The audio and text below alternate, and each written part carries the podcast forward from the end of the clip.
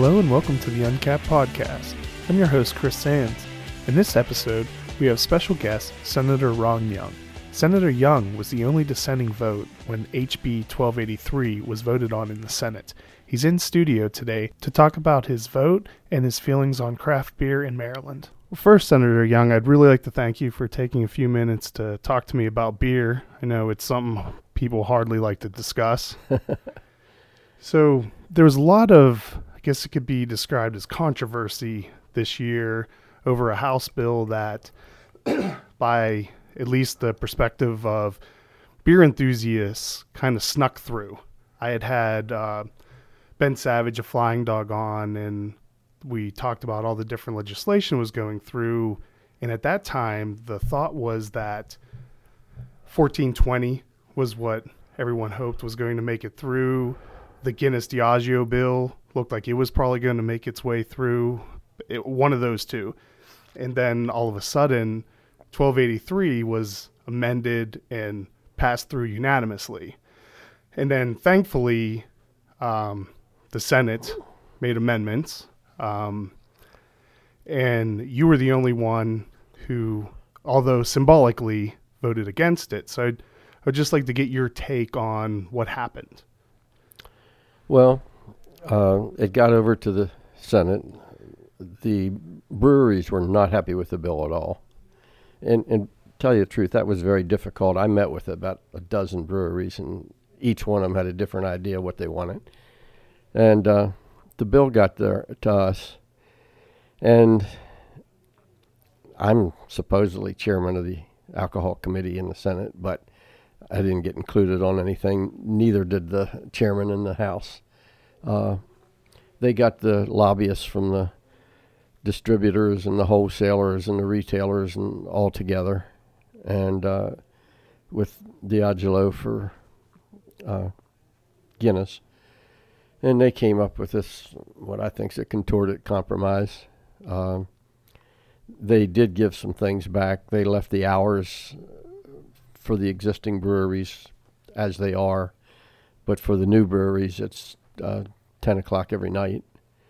Um, they put they allowed everybody 2,000 barrels that they could serve from their tasting room, uh, and they could buy an additional thousand from a wholesaler. Now, this is one of the crazy things. For somebody like uh, Flying Dog, they use 2,000 barrels, and they want another thousand.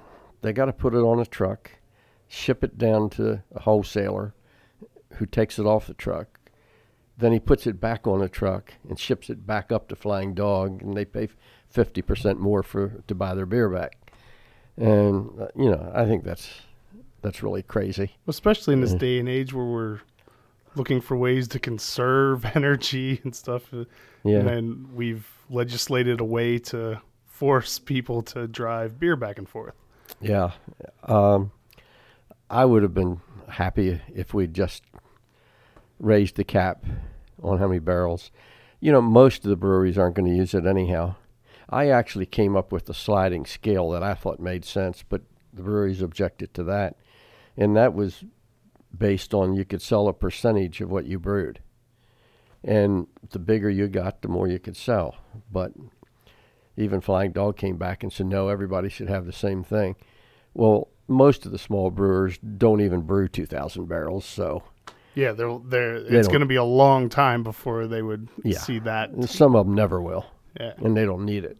So I thought a flying, a sliding scale was good, but uh, very frankly, most places don't even have a cap at all, or it's very high.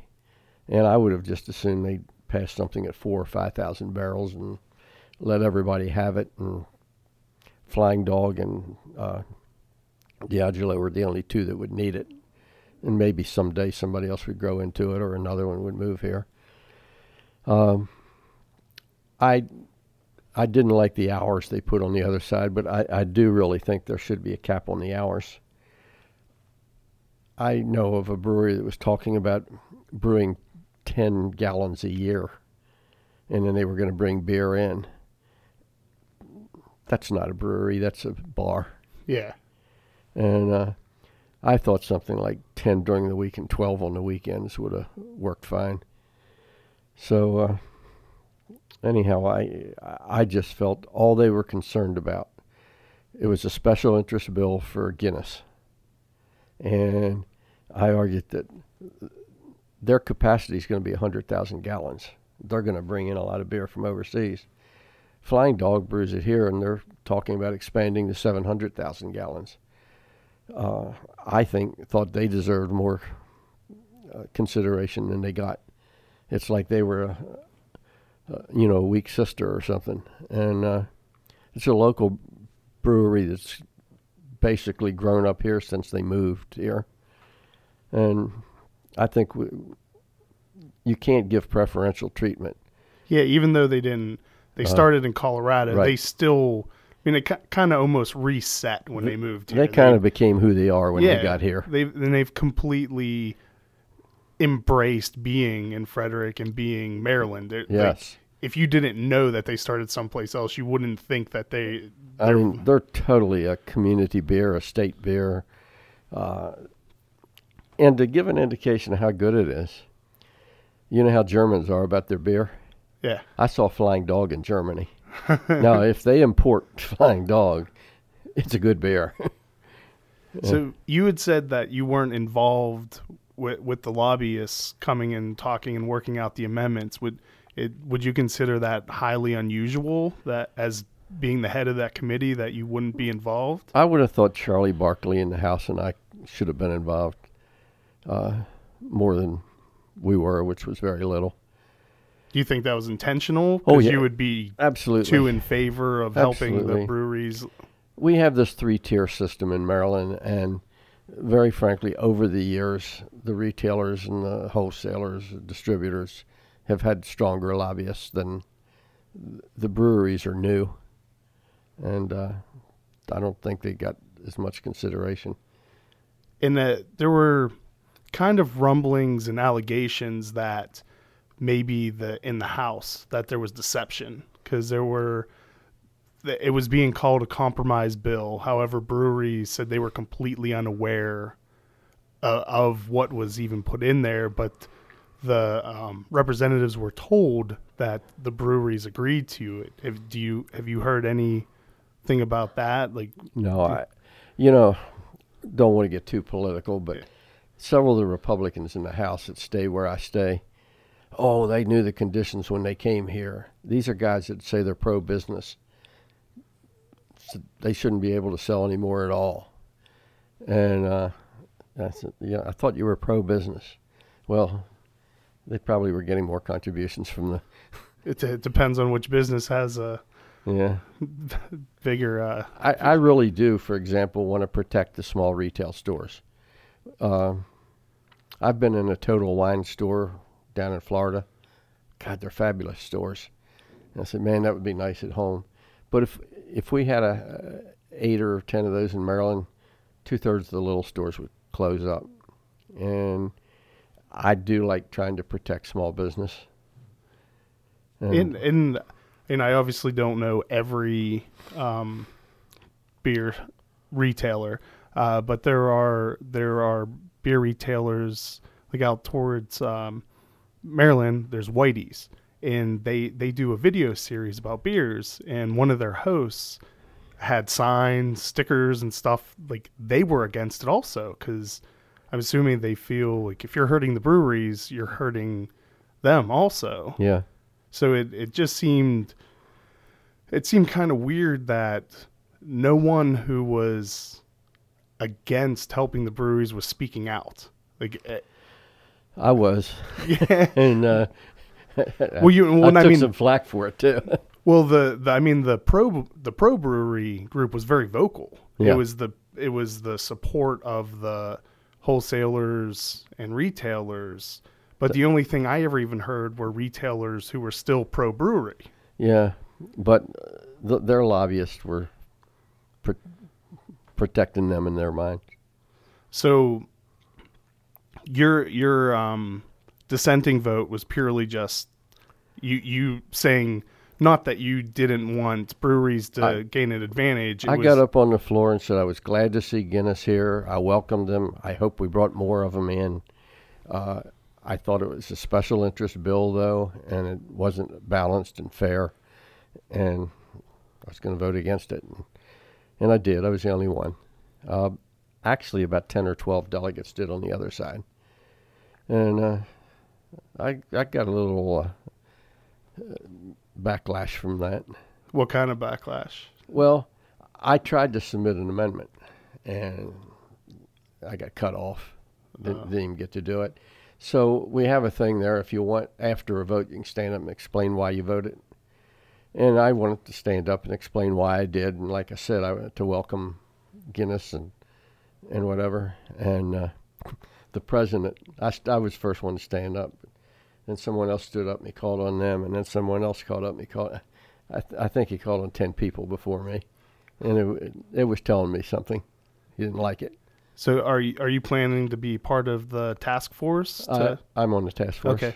yeah. How is is that task force already formed, or would it be I- still I growing? I think they're going to probably announce it by the end of next week. And it's a, it's going to be a big task force. Okay. And they're going to have seven meetings around the state. And I know we can't all make them all, but I'll try to make what I can.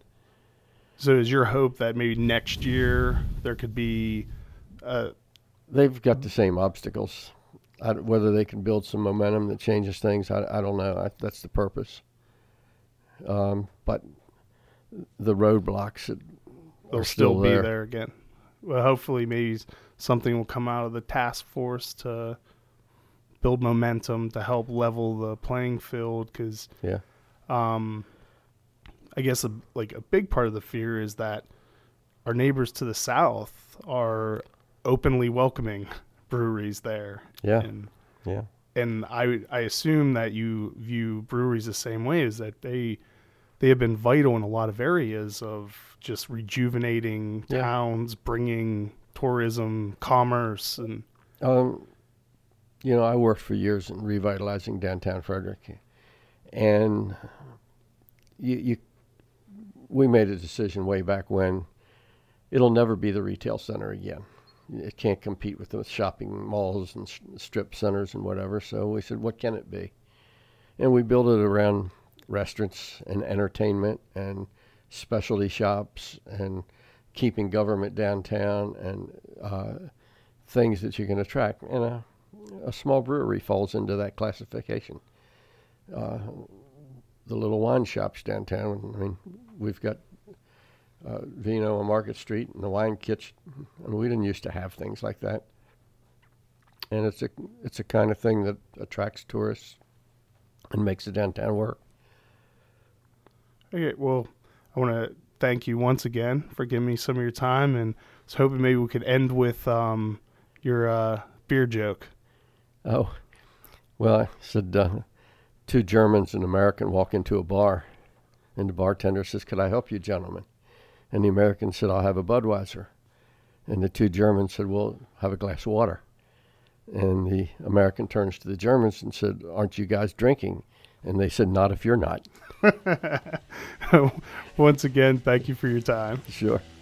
The Uncapped podcast is produced by Graham Cullen and me, Chris Sands. Be sure to like us on Facebook, and if you've enjoyed these podcasts, please leave us a review on Google Play or the iTunes Store. A special thanks to Double Motorcycle for providing our theme music. Thanks for listening.